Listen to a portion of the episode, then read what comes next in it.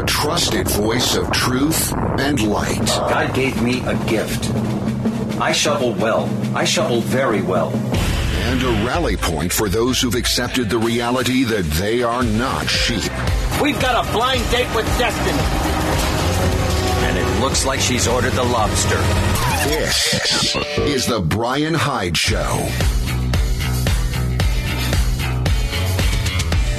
Hey, welcome to the show. All right, we're going to try this once again. Yeah, I'm still right there on that uh, razor's edge of trying to hang on to my voice, as well as my dignity. So I'm going to ask you for your uh, pardon in advance. I beg your pardon, if, if you will.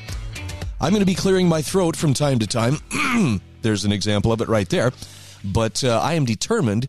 It's it's time to get back behind the mic. There is so much going on, and, and this is worthy of our attention. And by the way, welcome to the show. If you are a first-time wrong thinker, I'm going to do my best not to scare you off. I talk about issues that I think matter. I try to cover topics that shed light on what's happening in the world around us, but not so much in a partisan way like rah-rah red team or rah-rah blue team. More from the standpoint that uh, you and I have God-given rights that we need to stand up for. And so I do everything in my power to speak the truth, as best I understand it, to share with you the best sources of information that I can find on a day-to-day basis, and then what you do with that information, that's up to you. I've been accused of, you know, you're just trying to brainwash people, and it's true, I am, but I'm trying to brainwash them into thinking for themselves. So if you're cool with that, we can proceed. By the way, my show is brought to you by great sponsors like Monticello College, the Heather Turner team at Patriot Home Mortgage, and also life saving food dot com. I'll have more to say about each of these sponsors a little bit later on, but let's talk about the rebellion. Yes. Over the weekend, I think I saw, I've, I've seen different numbers, but I think it was somewhere in the neighborhood of eighteen hundred Southwest Airlines flights canceled due to a combination of pilots as well as air traffic controllers walking off the job in protest of vaccine mandates. Pretty crazy stuff. And, you know, the idea... Now, now I, I want you to understand. I'm not just saying, you know, it sucks to be a traveler. You know, it's too bad for them. I just bought airline tickets a week ago. So I, I have I have a trip ahead of me. And uh, I'll be talking more about that in the days ahead. I'm actually going to be uh, traveling to meet my biological father for the first time. I'm willing to suffer inconvenience. In fact, I'll suffer some significant inconvenience if we can see some needed pushback against our mandate-happy overlords' demands. And this is one of those cases where, wow, it's it's happening. Ron Paul has a great take on the great Southwest Airlines rebellion. This is pretty short and sweet, but man, he, he gets right to the point. Ron Paul says the incredible cruelty and folly of forced vaccines finally came home to roost. The vaccine mandate backlash has been bubbling just under the surface, but now it's spilled out into the open, threatening to completely derail an already crumbling economy and to obliterate a deeply unpopular U S president and administration. He says, seemingly out of nowhere, what appears to be a Southwest Airlines rebellion has taken flight this weekend. According to media reports, scores of pilots and other Southwest employees have coordinated the taking of sick days to use them up in advance of a Southwest Airlines mandate to get the jab or lose the job. Now, over Saturday and Sunday, more than two thousand flights have been canceled, with airports experiencing full-on mayhem. The Southwest Airline Pilots Association is suing the airline over the imposed vaccine mandate, bolstering the claim that there is a sick out underway among angry Southwest pilots.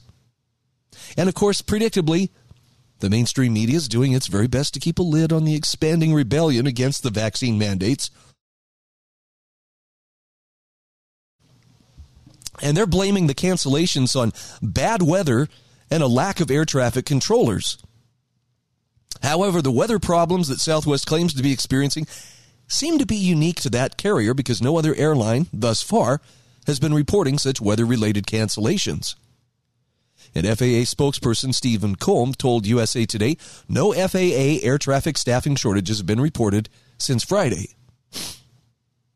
So the question is, will other pilots, such as those at American Airlines, follow suit? Because rumors are circulating that this is just the beginning. Now, over the past few weeks, thousands of nurses, medical workers, and first responders either have quit or have been fired for refusing to receive a medical treatment that they don't want and, in many cases, don't need. The nursing shortage that Democrat politicians and mainstream media had been blaming on rising COVID cases has been, in reality, a man-made disaster of historic proportions. Ron Paul just comes right out and says it. He says the nursing crisis is not caused by COVID. Cases have been in the decline, have been in decline in the U S for weeks. This nursing crisis is caused by the firing of medical personnel who refuse to take the experimental COVID shots. Now, he says the stupidity of adopting a policy of firing healthcare workers while at the same time claiming there is a raging pandemic gripping the country hasn't been lost on Americans. Biden's polling numbers have been unsurprisingly in free fall, with major Democrat candidates like Virginia's Terry McAuliffe openly complaining that the deeply unpopular Biden is threatening him in a tight race for governor. And while Biden administration lackeys like Fauci are telling Americans they can't celebrate Christmas again this year, more and more of America is finished with this public health terrorism. Oh, by the way, it didn't take very long for someone to accuse the uh, the Southwest Airlines pilots of engaging in domestic terrorism. They're disrupting U S travel. That, by definition, is terrorism. Yeah, everything's terrorism. When someone disobeys my demands, that is terrorism. I'm going to have to start using this on my kids. Guys, I just looked in the sink. There are still dishes here. This terrorism will not stand. I don't know. It, it just doesn't have the same ring. Ron Paul says, here in Texas, one hundred thousand unmasked Texas A and M fans poured onto the football field on Saturday after a last-minute surprise victory over Alabama. In Texas and elsewhere, the administration is losing the fear factor. And I like this optimistic note he sounds here. He says, history may record this weekend as the turning point against the Biden administration's COVID tyranny. From nurses to pilots to truckers, even to Amtrak workers, it appears that America is standing up and saying enough. Every one of our fellow citizens standing up on principle to oppose tyranny, facing the loss of their jobs and security, is owed a debt of gratitude by all who love liberty. He says, let's hope that the peaceful rebellion continues to grow. I like that idea. And I, I have no doubt that there are contingency plans that, you know, are being drawn up or perhaps even being implemented as we speak, you know, to, to try to f- propel people back into line, you know, to to coerce them to, to get back on their leash. So anything you and I can do to help uh, bolster the efforts of those who are standing firm. Look, people who are putting their jobs on the line, I mean, I, I'm not trying to be a negative Nelly here, but look around. This is not exactly the best economy that we've seen in a while. The prospect of losing your job, even when the economy is great, is stressful, it's daunting, it's disruptive. But to stand up with the possibility of losing your job when there is very real, you know, danger in being able to find employment and, and for that matter, to be able to afford, you know, the basics, food and heating and so forth as the winter comes in. It's a scary time. And I guess the question that we have to answer, and that I see people answering correctly by actually putting their necks on the line, is, but it's worth it. It's worth it for the ability to to stand up for their freedom. You know, I've I've commented before, and I, I don't mean to be derogatory when I say this. We have had it easy for a long time. We've ridden on the coattails of success of the greatest generation, you know, the ones who did the heavy lifting before us and and who took a lot of the hits in order for us to enjoy prosperity and, and relative freedom, you know, compared to many other places around the world. We have been among the freest people that Earth has ever seen. And with that uh, prosperity and with that, that blessing often comes a sense of entitlement. Come on, we all see it. But I think the time has come for us to do some heavy lifting of our own. And it's not so much a matter of you got your pitchfork, you got your torch, let's, you know, get out there and cause a ruckus. I think it comes down to something much more personal, and that is, do you know in your heart where you stand? Are you clear enough on what is important to you that you are willing to stand up and even at, at personal risk, assert your rights, claim them, use them, and defend them? I'd like to think the answer is yes, at least in, in the mind of each person who's hearing my voice right now. Well, stand up with those who are doing the standing. Show them that you've got their back. We'll be back in just a moment. This is the Brian Hyde Show.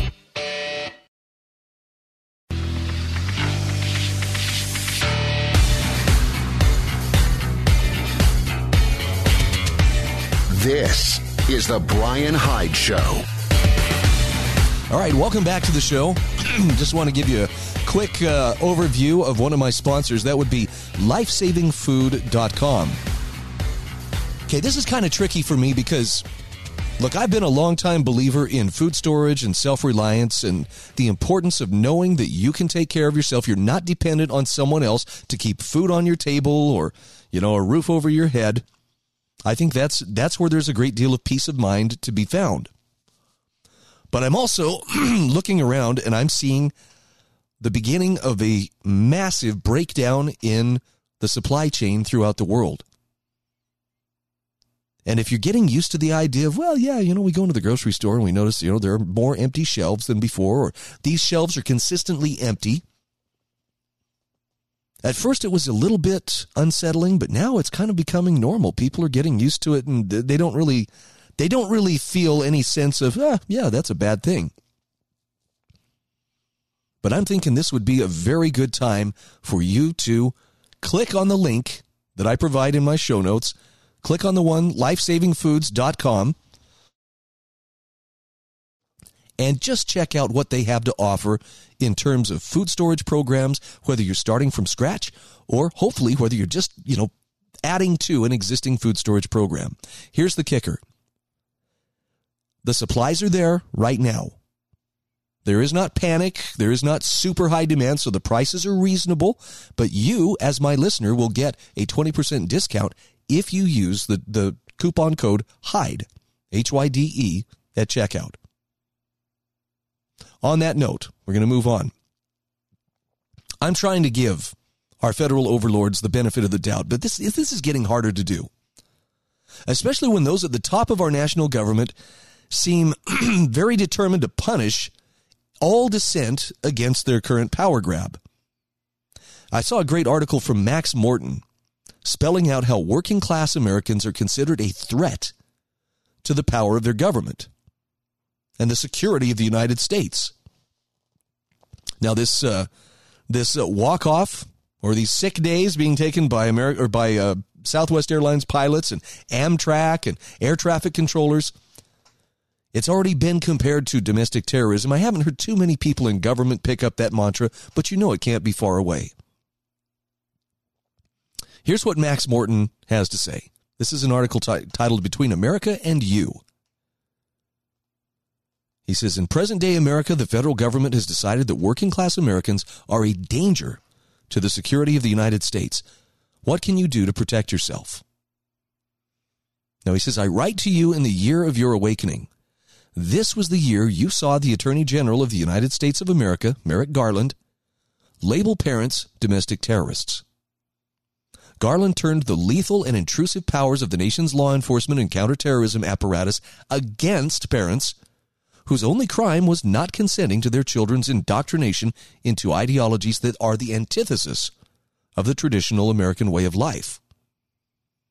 He says, I write because you know that an unarmed veteran, Ashley Babbitt, was murdered by a rogue, politically motivated Capitol Police officer who will never face justice. I write because there are political prisoners being held in pretrial solitary confinement in our nation's capital for nonviolent misdemeanors. I write because your elected officials in Washington, D C have determined you are the greatest enemy America faces, and you must be silenced and diminished in society. And he says, and you know now, if you did not know before, that the federal security services of our country have been endowed with the authority to destroy your life. It doesn't matter if the destruction is the result of an unfortunate overreaction. It doesn't matter if it originates in a misunderstanding. Protest too loudly against woke ideology, and your life can be destroyed. Resent the people trying to take away your medical freedom? You can be labeled an extremist. Turn against the mandates of tyrants, and you will be banned from employment, health care, and education. The destroyers will rarely be held accountable. Mostly, they will receive pensions, paid appearances on mainstream cable news programs, and seats on the boards of pharmaceutical companies and defense contractors. Destruction is merely the superlative form of a dominion whose prerogatives include canceling, watchlisting, masking, beatings, humiliation, and murder. All of this is common to working-class America. All of this is over a decade old for bitter clingers of flyover America. No one is held responsible. Now, Max Morton says, look, you might recognize the paragraphs that, that I just read to you. He says, this is a modern-day riff on a passage from Ta-Nehisi Coates' twenty fifteen book, Between the World and Me. According to Coates, his book was conceived as a letter to his teenage son to express his profound anger at a nation which he believes refuses to prosecute police and government officials for violating the rights of young black men.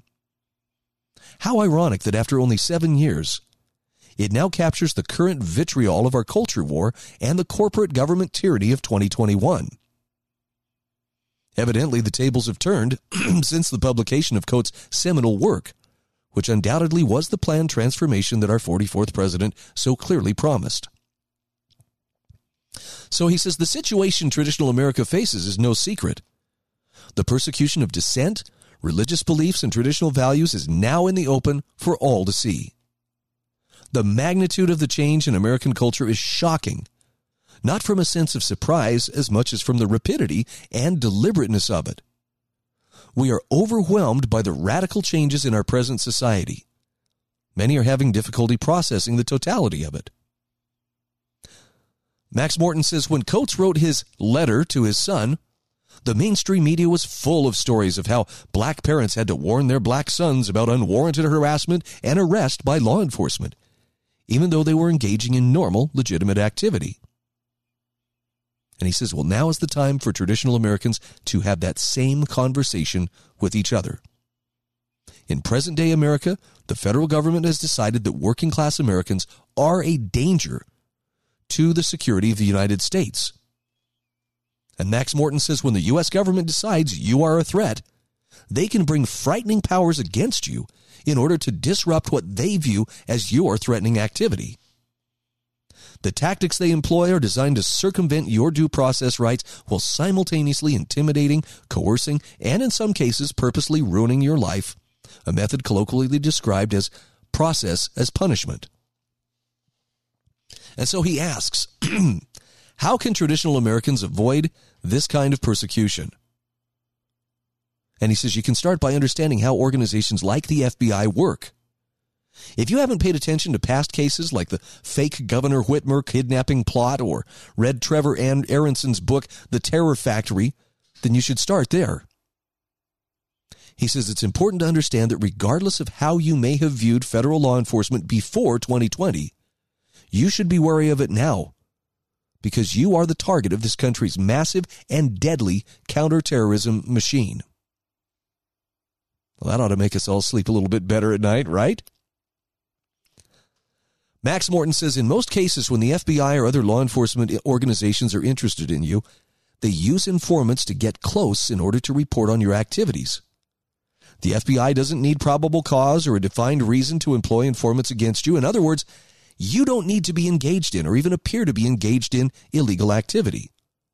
Because when they use informants, they may introduce an experienced professional into your inner circle, or they may uh, approach a friend or coworker or family member and coerce them or offer them substantial sums of cash to report on your activities. But he says informants don't just report on your actual activities. as occurred in the fake Whitmer kidnapping plot, informants can lie in their official reports or create crimes in your presence, implicating you in something you never intended to participate in. Informants get paid by giving their law enforcement handlers the information they want to hear to bolster their cases.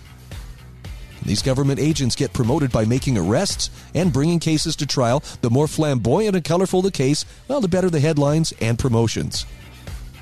In other words, the system is built to incentivize lying, fabricating evidence, and convicting innocent people.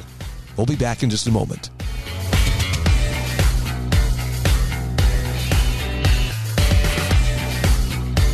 This is The Brian Hyde Show.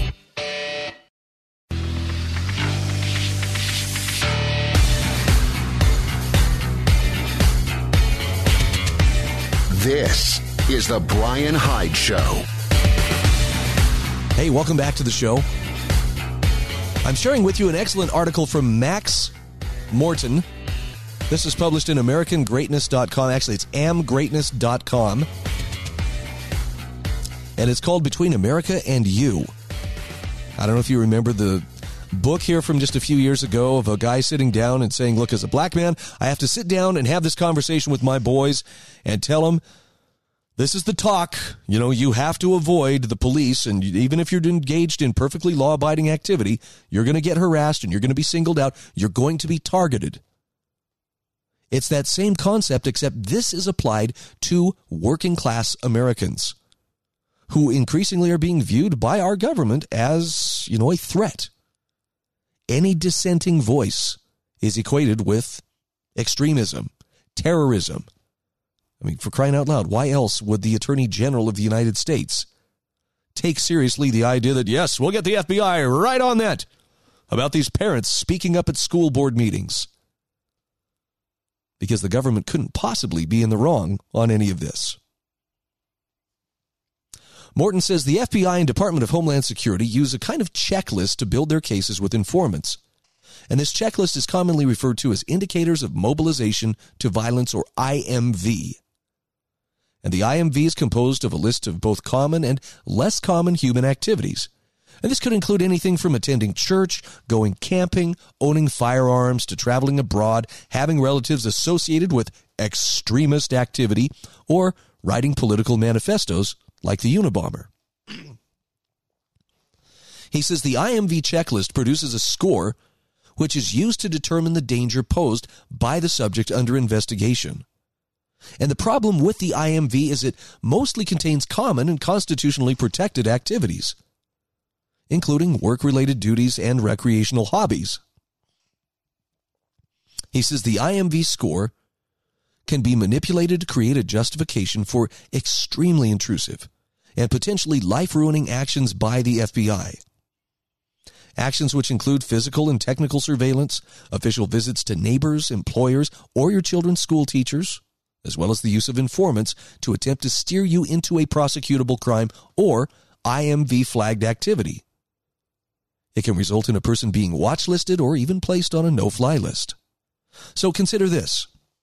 A conservative citizen, combat veteran who owns a firearm, attends church, goes camping, hunts, and posts funny memes on social media that may make fun of government officials, checks the same blocks on the I M V as an Islamic extremist who attended a terrorist training camp, fought with an Islamic insurgent group in Syria, regularly attends an extremist mosque, and posts jihadi suicide bomber videos on Telegram. Now that the upset parents of school children and vaccine-hesitant minorities are being targeted by the F B I as domestic terrorists, Max Morton says it's worth taking some time to learn about this emerging threat to your liberty. For years, Americans wrongly assumed that the word terrorist referred to Al-Qaeda or crazy white-robed fringe weirdos. Well, those days are over. The Patriot Act, the surveillance state, and the weaponized agencies of federal law enforcement and justice are now focused squarely on traditional Americans. So to protect yourself, your family, and your community, he says it's critical to organize and build support networks. Keep your activities political and focus on fixing what's broken. No matter how frustrated you get, don't talk trash or violence. because the walls have ears. And most importantly, do not participate in or support the F B I's so-called counterterrorism actions against your fellow citizens. If you see something or hear something about government agents stalking a fellow citizen, speak up to those concerned. You have rights only as long as you are willing to stand for them. You can survive this only as long as you are not isolated. The moment you become obedient, alone, and quiet is the moment you stop being a free American. I know there are people who probably are inten- inclined to say, yeah, well, maybe if that day ever comes. But I think the day is here. And I don't say that to be sensational and to, you know, to, to blow this out of proportion. This is the time to be really, really careful. And people who suggest, hey, well, maybe we ought to do this illegal activity or that illegal activity. If it's not somebody you know well and have known for years, get far away from that person. They're glowing, as in they are a government informant, most likely. Let me shift gears here for just a moment. Um, speaking of, uh, you know, government getting a little more involved in your life, keeping tabs on you. Isn't it ironic that uh, we have politicians throwing around trillions of dollars in spending? And yet, with all of that uh, wanton spending and with all of these incredible bills where they're bailing out their friends and bestowing favors on their, their favorite constituencies, now we hear that the I R S is very interested and is telling banks, we need to know anytime someone does a transaction greater than six hundred dollars. This is a huge invasion of your personal privacy, and it leads us to a discussion on the future of direct taxation.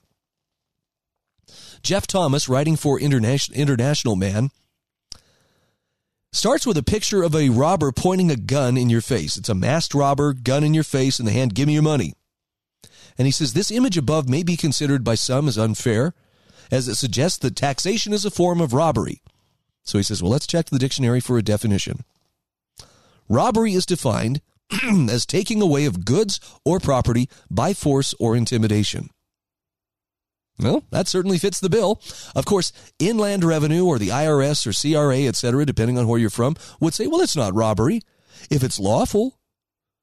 But he says, as I see it, the fact that a law has been passed to allow robbery does not change it from being robbery. It's merely institutionalized robbery.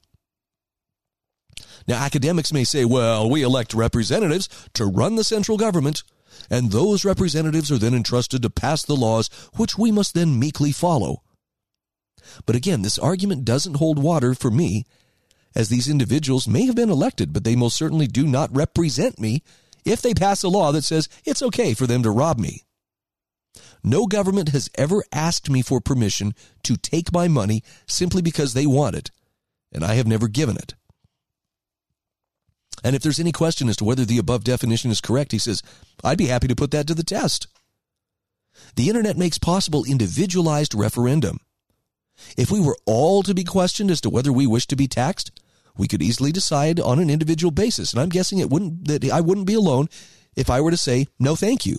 But he says, to be fair, I do approve of taxation, but only indirect taxation. In other words, taxation based on consumption, which he says is lawful in his own country, the Cayman Islands. And he says, and I receive good value for money. Now, many would say that it's impossible to operate any government without direct taxation, but that's not the case. He says in the U K, income tax was initiated in seventeen ninety-nine to pay for the Napoleonic Wars, and the tax never went away. In Canada, income tax was initiated in nineteen seventeen to pay for World War One, and the tax never went away. In the U S, income tax was initiated in nineteen thirteen as a means to compensate for lost revenue due to recently decreased tariffs, clever, and the tax never went away. So in most of the world, taxation is regarded as an imposition, and it's considered understandable that nobody really wants to pay a tax. The U S government promotes a rather different view that the payment of tax is a patriotic duty. In the U S, a tax amount can be demanded, and the onus of proof is on the citizen as to whether the I R S demand is correct. In other words, you're guilty until proven innocent. But in most all countries, payment of tax is described by governments as voluntary, as citizens file their tax forms, pay their income tax, and then hope for the best. In other words, the government doesn't actually break down your door and take away what they have decided is the right amount. In the U S today, though, through civil uh, forfeiture, billions of dollars in money and goods have been taken from citizens without even necessarily charging the citizen with a crime. But at present, tax collection is still handled voluntarily. But he asks the question, is income tax essential to keep a government alive, or is it possibly only essential for those countries that conduct wars? Well, a part of the answer comes in the fact that the income tax is so commonly justified as repayment of war debt. Presumably, if the political leaders had not engaged in war, they never would have had to introduce income tax to pay for the war. Certainly, the U S and Canada went through their greatest historical expansion periods, meaning the last part of the nineteenth century, and the Industrial Revolution without direct taxation. This is a good place for us to pump the brakes. We're going to come back to Jeff Thomas's article. I got to warn you, though, when he describes what this uh, six hundred dollars reporting requirement really is prepping us for, it's pretty chilling. And it should get your blood pressure up just a notch or two. We'll be back in just a few moments.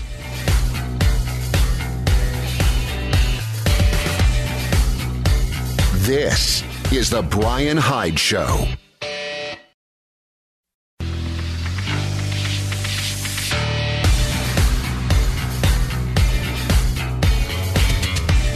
This is the Brian Hyde Show.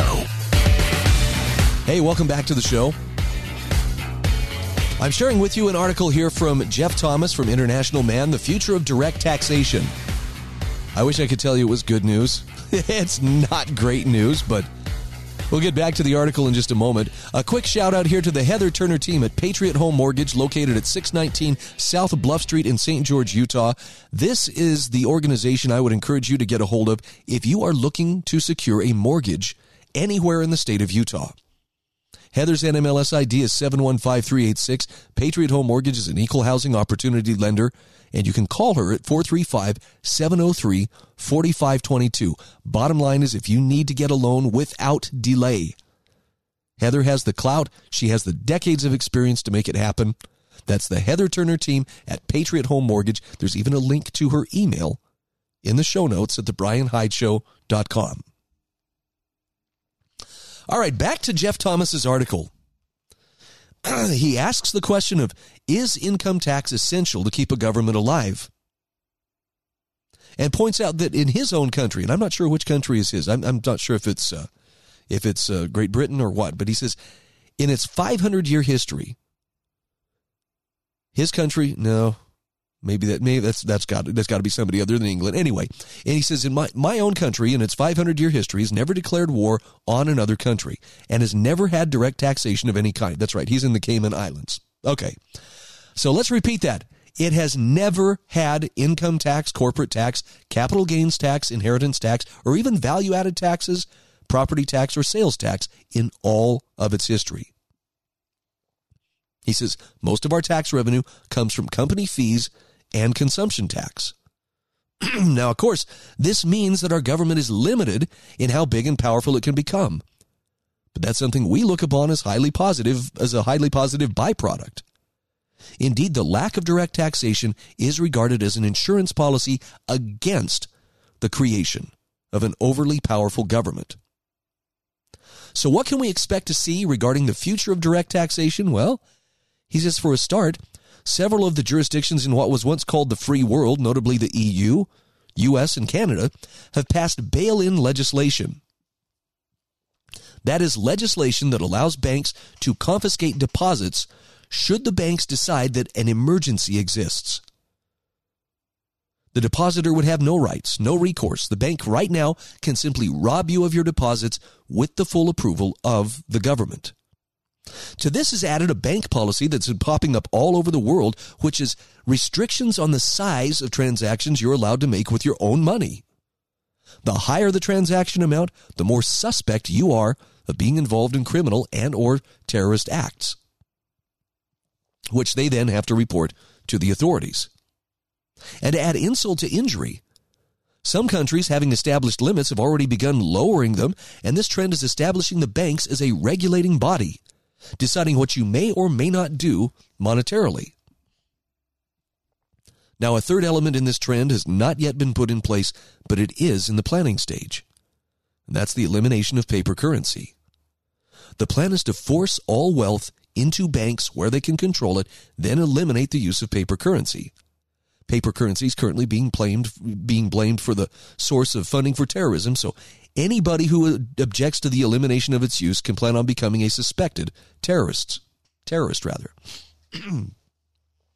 Jeff Thomas says, once all three components have been achieved, people in these jurisdictions will only be able to make monetary transactions through a bank.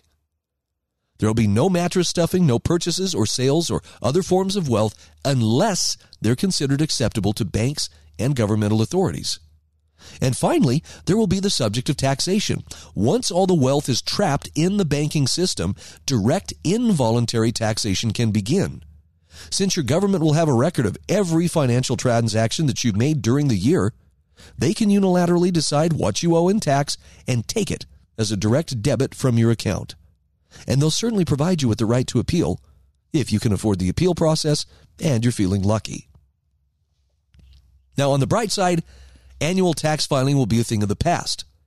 Individuals will not need to file. Tax debits can be made more frequently, perhaps quarterly, maybe even monthly.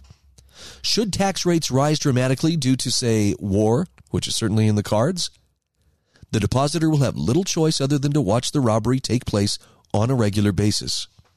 And again, those who object may find themselves being investigated for terrorism. Now, throughout history, those who have believed they've been overtaxed have had but three choices.